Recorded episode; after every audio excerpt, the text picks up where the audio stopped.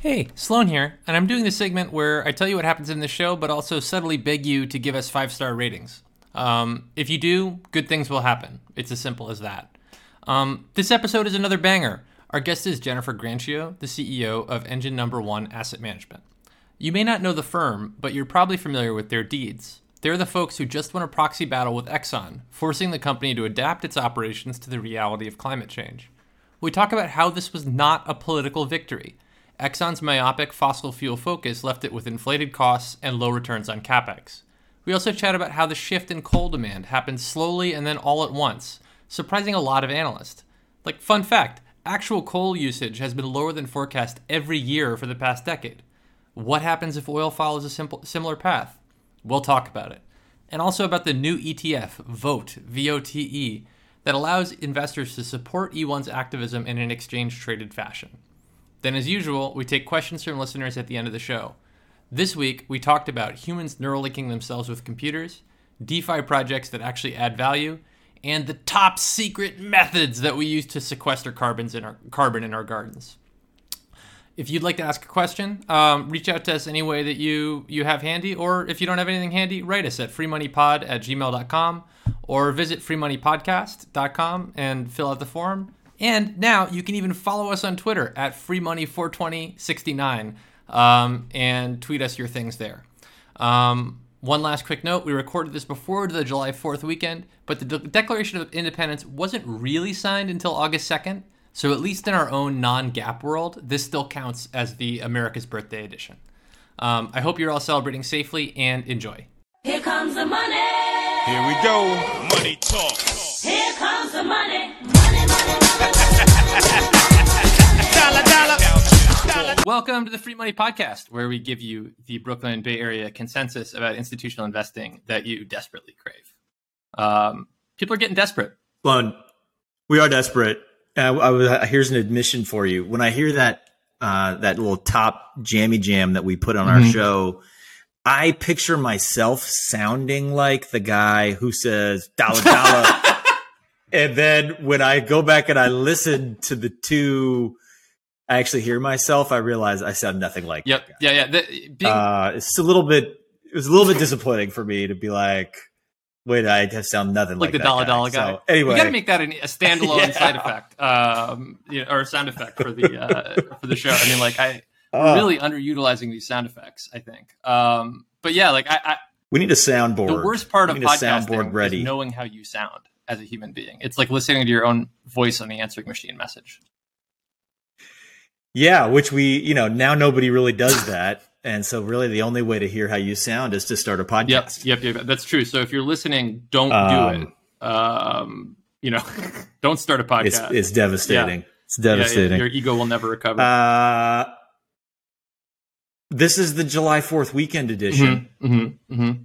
America. America's birthday. I actually just dropped the new Free Money mixtape for America's birthday um, on Twitter on the Free Money. Tw- uh, it's at Free Money 42069 on Twitter. Um,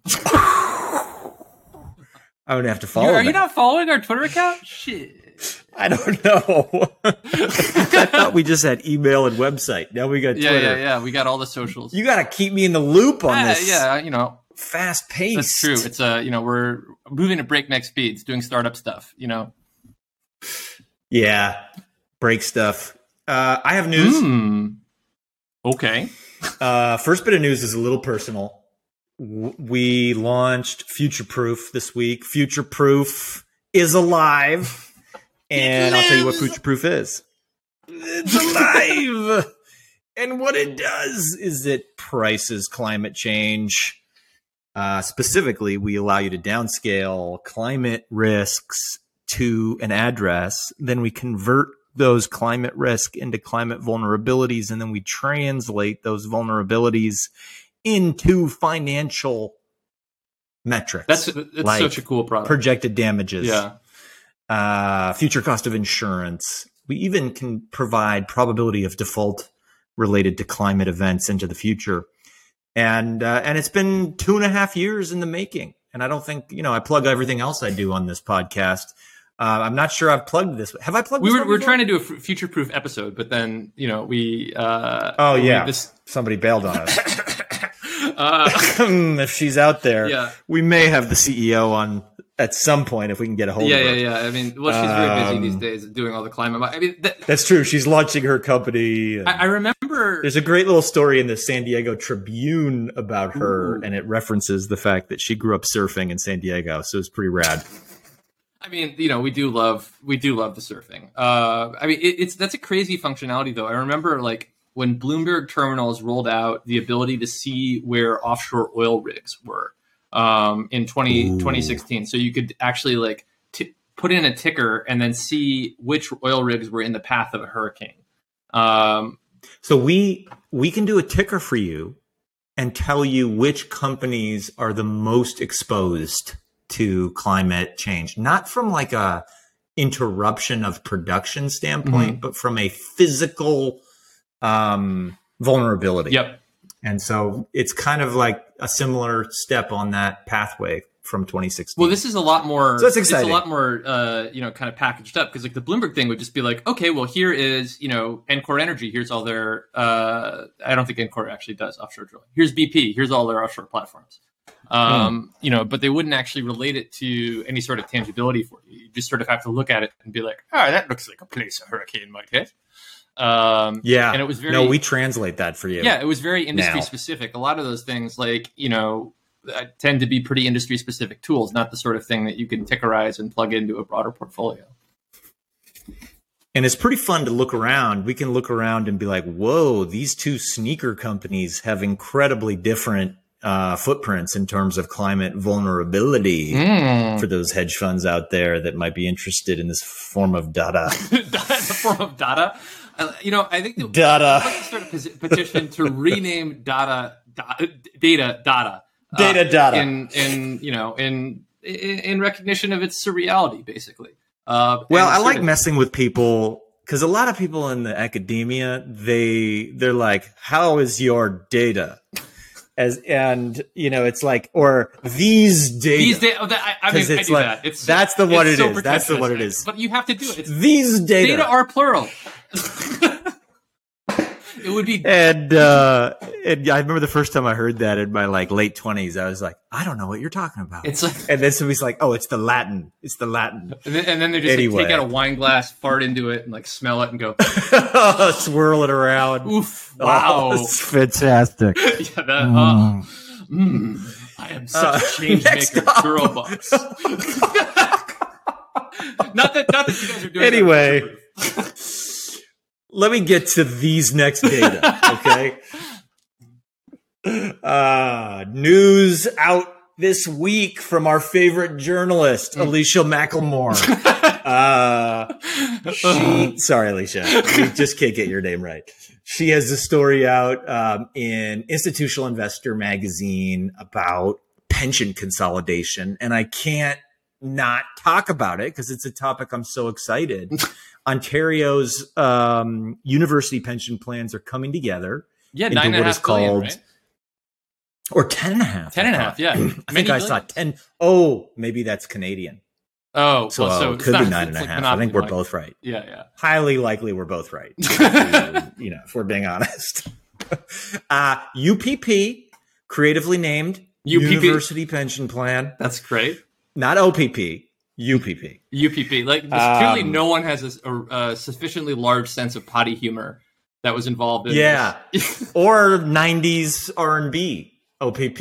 Yeah, you know me. I oh, I mean that that predates me. I am.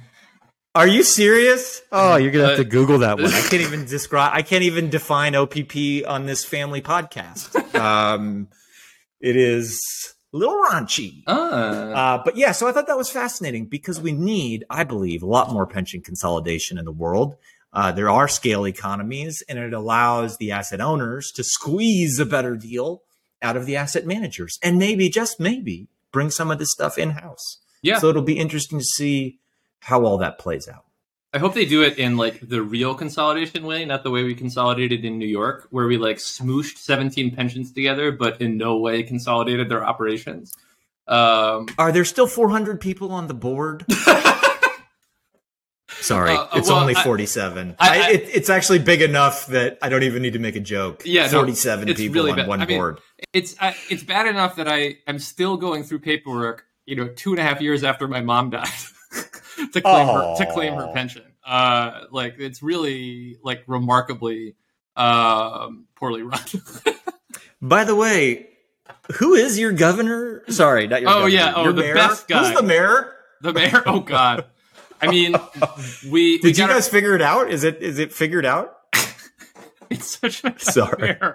It's, not a figured nightmare. out, is it? Like you know so basically it's between this person uh, eric adams who's brooklyn borough president and has like more question marks associated with him than any politician ever like and they're weird they're like does eric adams live in his office does he like That is a weird one. that's a really that's a controversy i've never Does he live in his office? He, like, I don't um, think people are asking that about. Well, you know what? We all live in our office now. that's true that's true so maybe Eric is just a stand stand up dude living If- at home. The, home the- office. I'm really I'm pulling for the number two uh, candidate, Kathryn Garcia, who uh, is was our sanitation commissioner.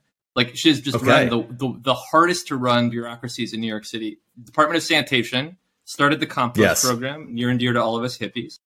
Um, and then she took over NYCHA, the New York um, City Housing Authority, which runs all the projects. Which is like, Oh, sweet. If there's a worse job than being the CIO of CalPERS, that's that's the worst job um, in terms of like everyone attacking you and not getting paid enough. Um, you know, Yeah, that might be the projects in New York City. Yeah. Oh, oh yeah, yeah. Nobody, nobody's pumped. Nobody's like, "Hey, great work." yeah, yeah, yeah, yeah. Exactly. We love it here. Thanks for building such a Hey, great. final bit of news, or should we skip the final bit of news and get to our, you know, special guest? Mm, well, I You tell see me. her you want me getting ready in the waiting room. So, um, I mean, I don't know how long it's going to take her to get ready in the waiting room. All right. Well, let me. Okay. My final news. bit of news. Yes. Uh, this news is in the uh, category of the world is a 100% meritocracy and we should all just assume. Not, I'm just joking. Uh, news out today that Black and Hispanic savers tend to allocate more of their financial capital to their community, which is defined as friends and family, at the expense of their retirement security, especially when compared to other racial backgrounds.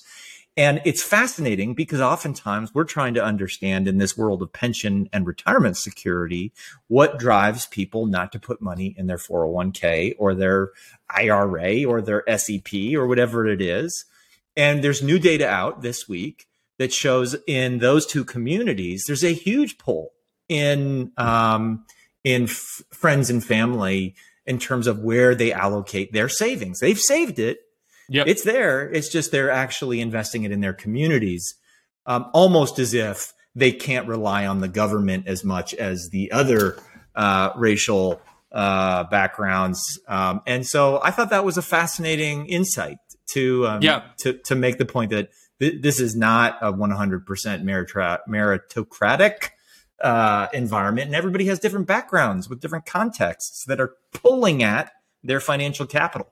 Yeah, and you know, I, I think like you know, as I, I I've like been developing this like meme about investing vegan that I've been talking about on the podcast for a little a couple of weeks, and as I talk to like queer people about it, they're like they just don't trust capitalism, and as a result, don't own stocks. um, Yeah.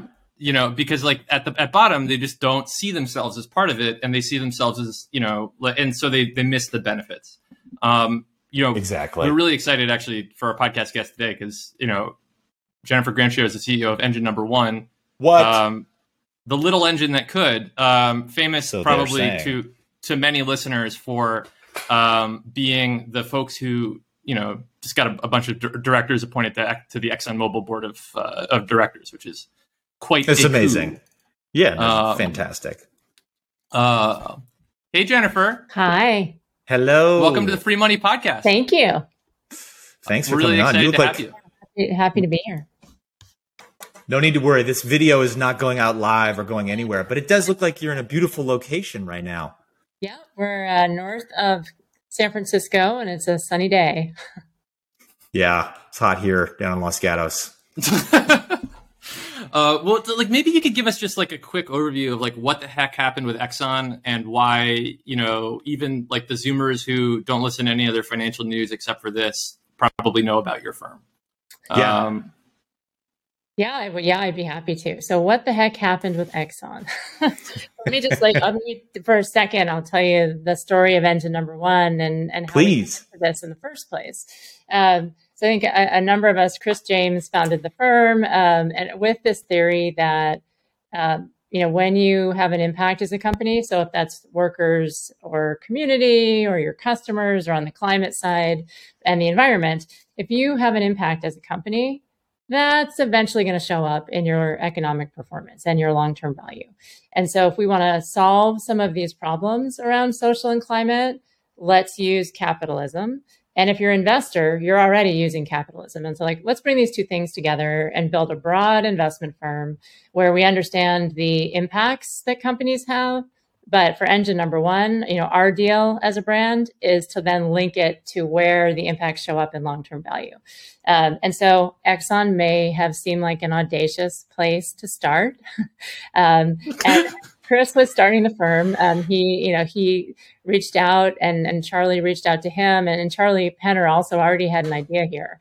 Um, and so the firm just got into it and did the work around, in a way, the perfect example of where there's a company that perhaps, um, you know, could use more resources or different ways to think about the impacts they have and how as the world changes they maybe they need different resources at the board and they need different capital allocation strategies. Exxon was kind of the perfect example. Um, and so we did the work on building out the business case and the analysis. And for us it's a huge issue if we want to be on the planet uh, in the future. Like we have to deal with these issues right? But also there's with exxon there's a purely economic argument to be made about how these choices show up in the value and success of the company over time. So to answer your question, you know, what happened with Exxon was it's the perfect example of climate impact, but also economic impact, um, and trying to help Exxon find a way to think about their business so that they can be very successful. You know, this iconic company can continue to be an iconic company, even though it needs to change as we head into the future. I it's awesome to hear the background story. I was from you. I was reading in the New York Times and I think one of the single greatest descriptions of the just anxiety that a lot of us feel was in this article and it was a text message from one of your colleagues describing the bed karate uh, that was being done when thinking about how frustrated it was. I think it was Penner uh, was about Exxon not keeping promises except with a gun right? And this was all, but the bed karate was like, I do that. I'm like punching in my bed at, at night when I get frustrated. Nobody's paying attention to me. Um, anyway, I thought that was fantastic. But one of the things that you make the point of is that coal demand actually shifted really quickly. Um, and that if we can take that kind of frame and bring it into the world of oil and gas, there's a chance for us to actually shift demand in a similar trajectory as coal. And I think the question we have is you you've realizing this, but how do we get the world of investors to realize this and follow behind you? Uh, yeah, I think um, I think as industries as industries start to change, there's a way that if you if you are the industry, if you're the incumbent, um, you can don't know hope it won't change as quickly or, or not be as focused on that. And and sometimes investors are part of that problem too. Investors can be very short term focused, um, and so I think the example of when something starts to change the industry or the way that we use an energy source can change massively. And, and, energy is a great example of this. Like, think about the way we all go about our daily businesses um, or our daily lives. I mean, energy is essential. And so, energy is essential. But, you know, as tastes change, or if you want to save the planet, if you think about cost curves changing, new technologies getting cheaper, regulations coming in, um, the way you think about a commodity or an energy market and the pricing can change very quickly. Uh, and so, yeah, I think that's the case in oil and gas as well. Doesn't mean people don't need oil and gas, but means that the big companies have to be thoughtful about how our price is going to change, how our demand is going to change. And in some cases, when they do capital allocation, they may want to spend less in certain legacy business areas, um, and they they may want to have partnerships or do new development in renewable or in some other area. that you know has a has a better profile five or ten years out. So yeah, I think our view is every industry should think about that. Every board and CEO should think about that. But you can be a leader in an industry sometimes and think it's going to move more slowly than it actually does. Um, and so making sure that CEOs and directors are thinking about these things and have the right networks, get the right advice, have the right mix of skills on the board so that they can see what's coming. Yeah, we think that's really important. And again, we don't think it's just a nice thing to do. We think that it's really important for the long term value of companies and therefore also for the long term returns of investors. It's a great distinction between like the aesthetic value of doing it and the business value of doing it, right? Like, and you know, I, I think as I think about, you know, I, like I went through the deck that y'all prepared for um, the XOM thing. It's a fantastic uh, document. We'll put it in the show notes. Um, one of the themes that came out there was like this idea of legitimate leadership experience, right? Because you know the slate of directors that y'all had nominated had not all necessarily met Exxon's pre-existing criteria, which were being the CEO of a publicly traded company. I think um, you had people who had been C- mere CEOs of divisions of publicly traded companies. Um, and so, you know, I, I, wonder if you could talk a little bit about, you know, kind of that restriction as a drive, like a driver of undue conservatism and diversity is sort of a an opportunity there for folks. Yeah, I think if you think if we think about again at, at any big company, and certainly in this case, um, so big companies are. I mean, I guess I would struggle to think of a big company that didn't face right change and transformation, whether that's because you're in energy in the world is changing, or um, you employ a lot of people and our expectations on how you, t- you care, you know, you take care of your workers is changing, um, or technology is accelerating. So everybody faces some kind of transformation, and if you're a large company, chances are you also face constant changes in regulation and laws and rules that you have to abide by. Um, and so I guess the way that we think about it is um, having been senior in something is probably no longer the sole criteria for what we want in the kind of the mix and diversity of skills of directors on a board, um, which is why in the Exxon campaign, the suggestion that there was a need for experience in leading through transformation, um, experience in this industry because the industry is going through change you know, what reference points do you have about changes in coal or natural gas or oil to apply to the problem? Um, and then knowledge of the regulatory environment and, and how you how you tackle that when you're in transformation. Um, so yes, I think, and I think all investors would share this point of view that the world's changed. We're smart, we understand that, uh, and so how do directors and boards need to reflect that? And there's also there's, yeah, and there's also the diversity of where do you come from and gender and ethnicity, which is important as well. But I think, you know, I think big companies and investors and boards are sophisticated enough to manage the diversity of skill and capability piece, you know, as well as continuing to we bring hope. in people from different backgrounds. Yeah, sorry, Sloan, I cut you off there. oh, no worries. We, we hope. I mean, like, I, I think one of the big, you know, things that keeps coming up in these conversations around diversity is that, like, you know, white men tend to get hired for potential, whereas everyone else tends to get hired for accomplishments that are tangible.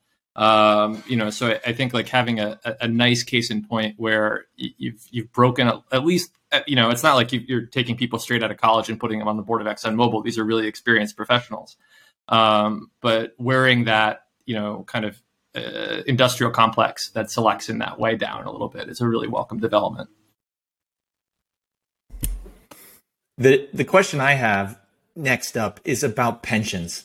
So a lot of the work that we do um, at Stanford, but also here at Free Money, is is about like helping to um, not only partner with, but you know, improve some of the decision making at the world's biggest investors. So um, we like to think of it as like the 120 trillion dollars that's floating out there in these long term investment organizations. They're inherently long term, so they really care about climate change. They see it in the same kind of language you're speaking with, which is, you know, there's value um, there that needs to be kind of dealt with.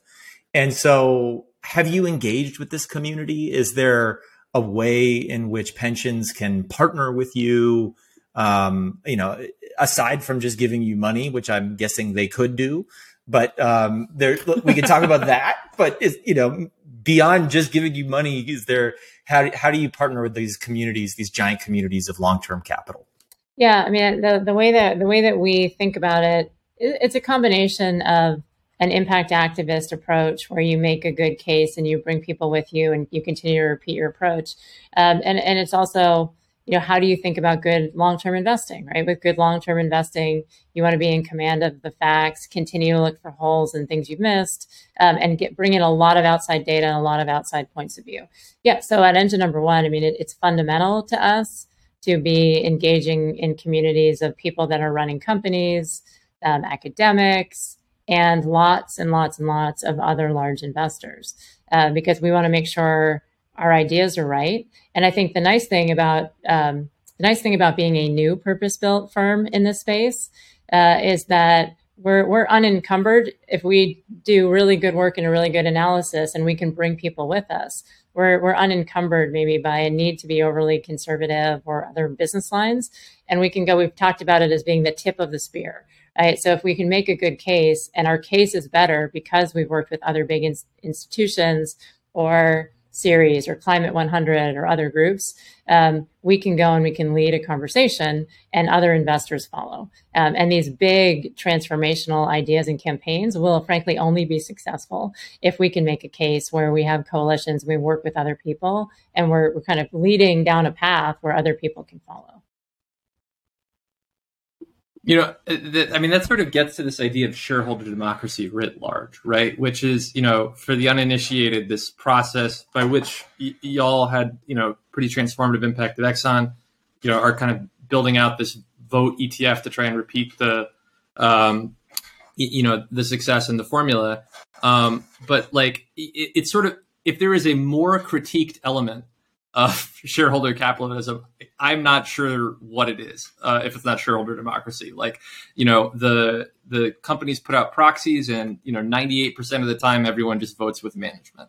Um, you know and like i'm curious like do you think that this structure is built for is like built for its purpose that it can do what it says it's supposed to do? And and like what sort of policies and procedures um, do you think that you know kind of forward looking companies should be adopting um, with respect to shareholder governance Yeah, I mean, I think the the the idea the idea is that the company the company is is open and available to have a conversation with the shareholder, right? And I think um, you know maybe we can say companies don't do enough of that, but but I also think we could argue that investors and shareholders haven't done enough of that.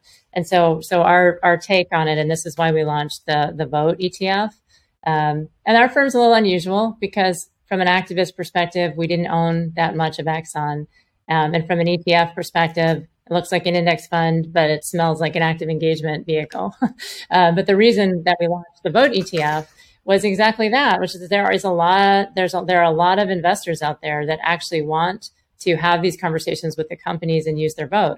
And I think if you think about it from the biggest pools of money in the world, um, they they very much want to do it, and they they sort of lean into custom voting strategies to try to get to the right result. And so, a vote may be a way around proxy season where they can just come into vote and know that in the case of Exxon, for example, the ETF probably would have voted for the four directors. The ETF wouldn't have said, well, I don't know, four is a lot, maybe I'll vote for one, right?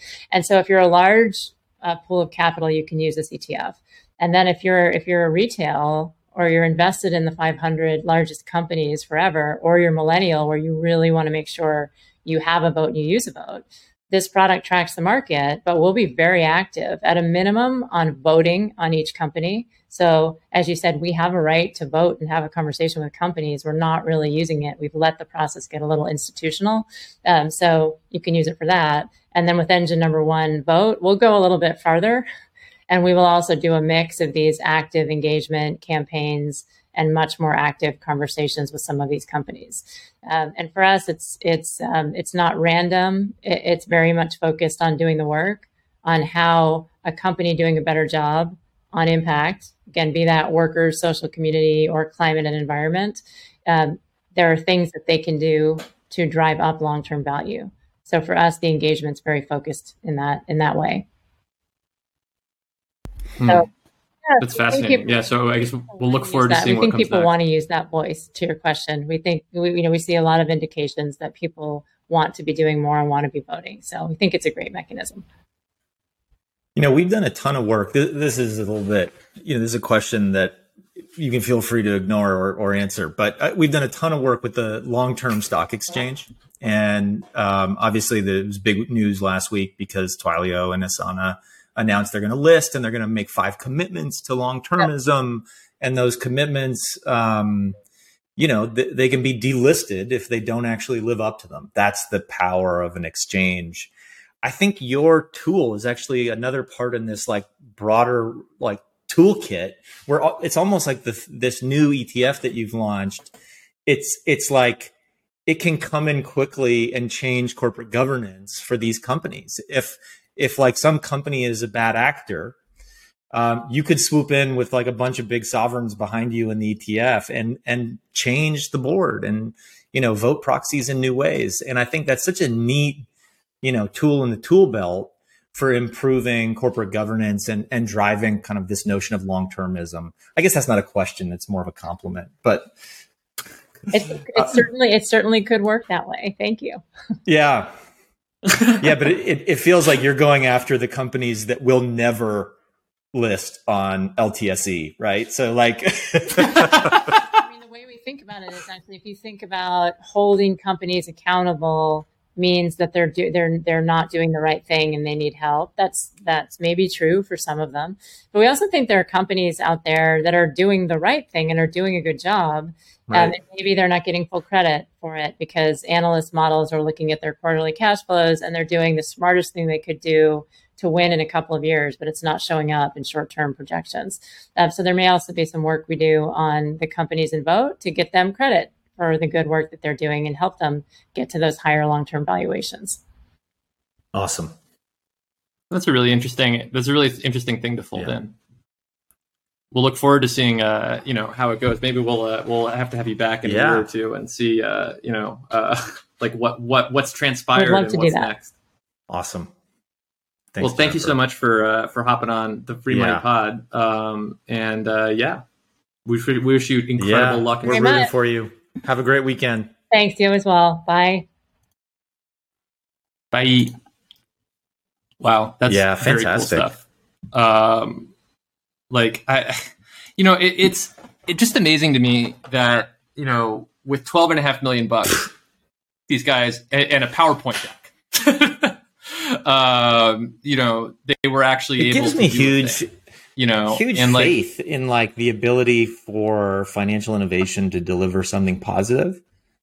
Um, yeah, and it it is neat to think that the the tides have turned on climate that you can go in and say you're not actually maximizing shareholder return anymore by ignoring it you know so pretty Yeah. um yeah. yeah very compelling platform and incredibly professional and i can't wait to see how big it can get Yeah, and I, I would really, you know, I've said this already in this, you know, segment, but I would encourage everybody to like actually look at the deck that we're going to put up on the site. Um, I'll, I'll grab a couple of the really cool slides from it and put it on the Free Money Podcast blog. Um, they have just amazing exposition about, you know, how specifically ignoring climate change has like borked Exxon's capital Really? huh um, and yeah, and like kind of taken them from this position where I mean, if you think about it, Exxon should be a dominant p- player in oil and gas with with a compelling cost position, um, but actually they are, you know. They're like fifteen dollars a barrel more expensive to produce than BP, than Chevron, than other companies that take this sort of stuff more seriously and are making more proactive investments. Um, you know, so like I think you know like I'm a leftist, you know, like we're all lefties here, you know, um, like for a lot of us, we're like, whoa, Exxon, this is so good. Oh my God. Um, but I, I I don't want to let it be lost on the audience that there is a very, very deep financial reasoning behind this, and it has a direct applicability in the bottom line. Um, so that is what I think is probably the most encouraging. Yeah, I think I think you can be, you know, a right winger and and see the logic in what is being proposed here. May, now, maybe not a not a modern kind of Yeah. Trumpian, but you know the the good folks at the dispatch um, or something like that, where, which is like you know I think they would completely see the logic and and be be willing to kind of engage Oh, yeah. in it.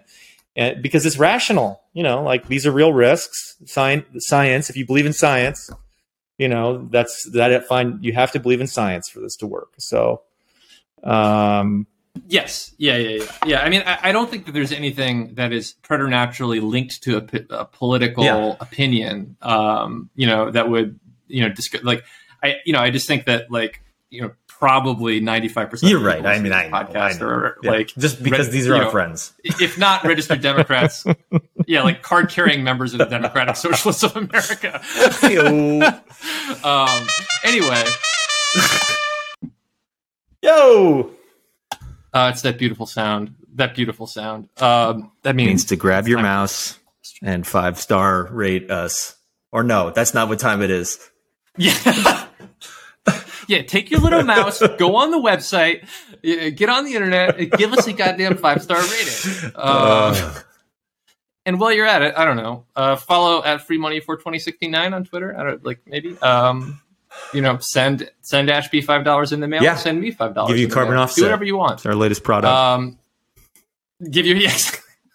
Um, and we're going to talk about Oh. those carbon offsets. We have questions about them. Uh, Listener demand. Listener demand. But first, the first question is: What is your opinion on humans that Neuralink themselves with computers? well, I have strong views on this. I love the concept. I love the concept. But I have AirPods. I don't know if you have AirPods from the app Apple computer. I have I have something very And, similar. to uh, yeah. They are so frustrating with their jumping from computer to computer to device. I have to tell you, the other day I was on an important phone call. My wife drove by to pick up my kids. She wa ended up talking in my meeting because my earpods jumped from my phone to the car. And I'm like, what's happening? Why don't I hear anybody? Hello? And Courtney's in there like, who are these people? Where, where's my music? Just because she drove past me in the car. So when it comes to Neuralinking, like putting Wow. something in my freaking brain, I want them to get that little technology right that like I can quickly decide where I want to link it to. That is the thing that drives me most Yeah. bananas. Yeah. Is it on my desktop, my laptop, my phone, my car? Like it's such a big problem to Yep. figure out what you're linking to. Anyway, Yeah, and, and occasionally, I mean, like my car, when you when it connects to Bluetooth, it makes it super loud noise that there is absolutely no way to turn off. Uh, like it, it says connected at the top of its lungs, And literally. everybody can hear it? Um, it's like you have to. Everyone can hear. it. Yeah, exactly. So there's no there's no ambiguity about where you're connected to, but like, uh, it's like you have to wait outside of the car while it's connecting. It's I I agree that there's a lot of static potential. In, let's let's in, flesh you know, it out a little bit. Neuralink. So and there's also then I'm then I'm game. yeah.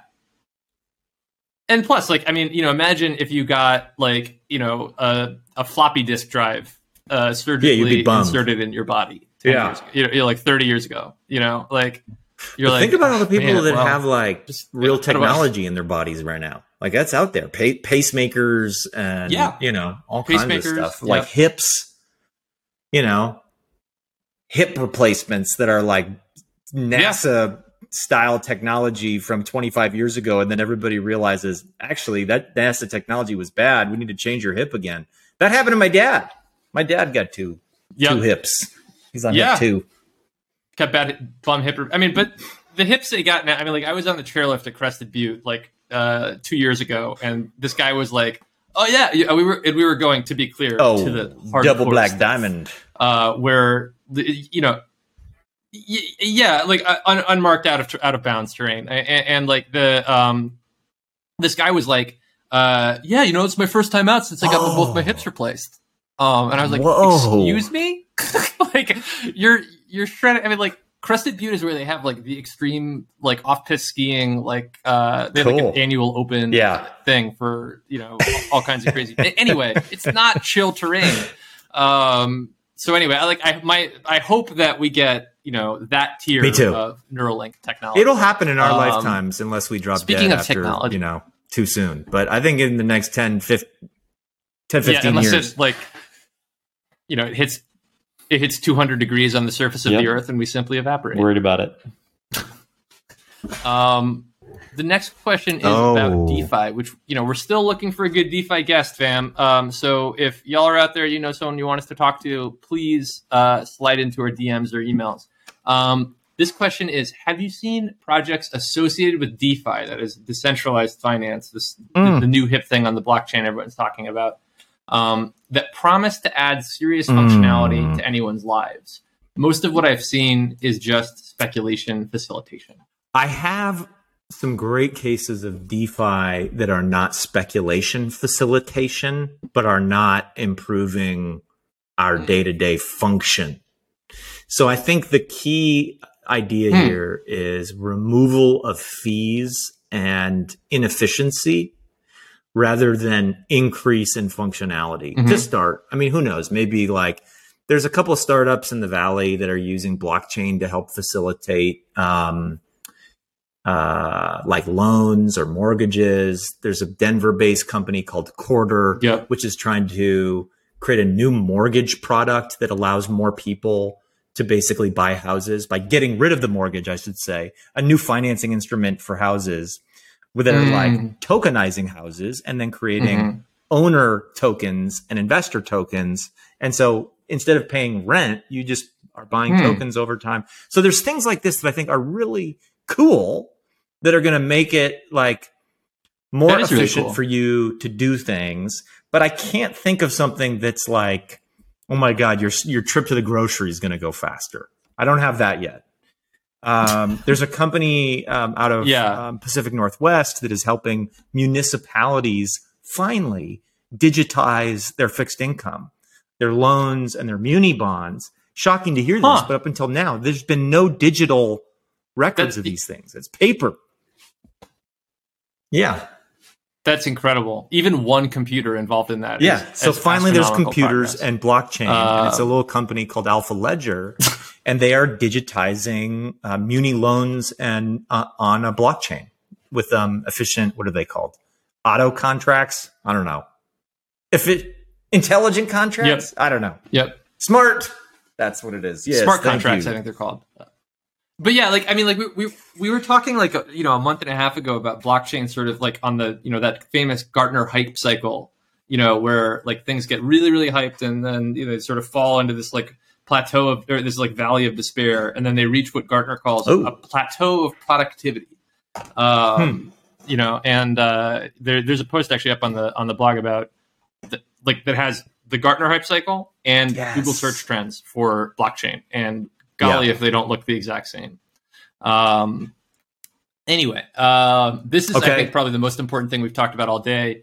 Um, what is your number one gardening tip to sequester the optimal amount of carbon? Uh, real, real First of interest in these carbon. Let's carbon get offline here are, and get uh, these contracts signed for our carbon offsetting business. Home garden, home garden. Yeah, Uh, yeah, that- yeah, yeah, yeah, exactly. Because the Like- number one tip is to actually get a con a smart contract, ideally.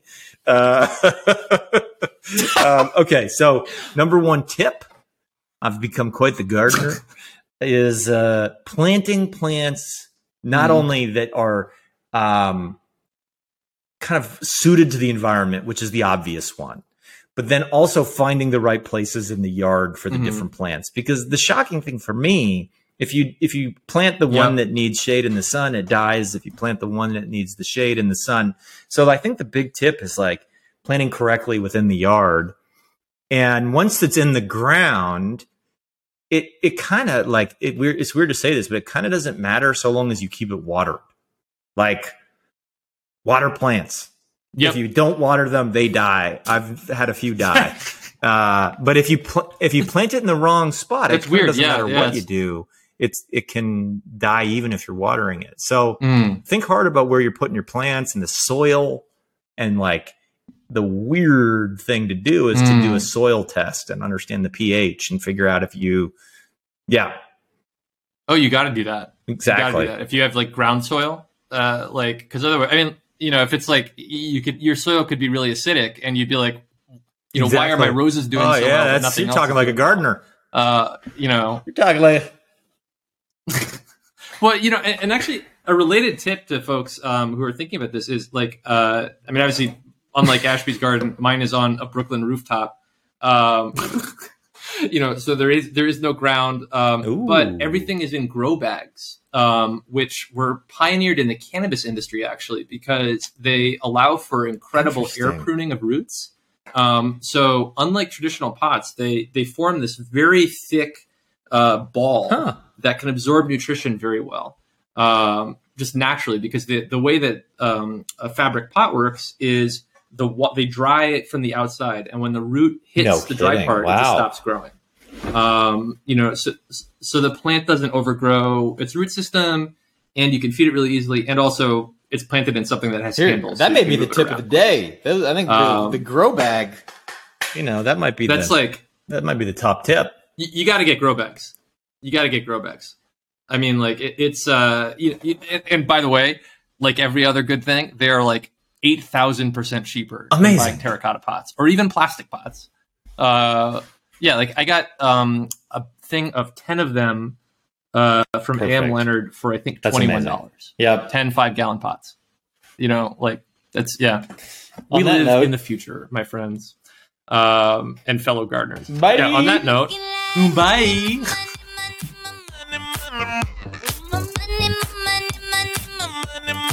Now make it rain on them money, money.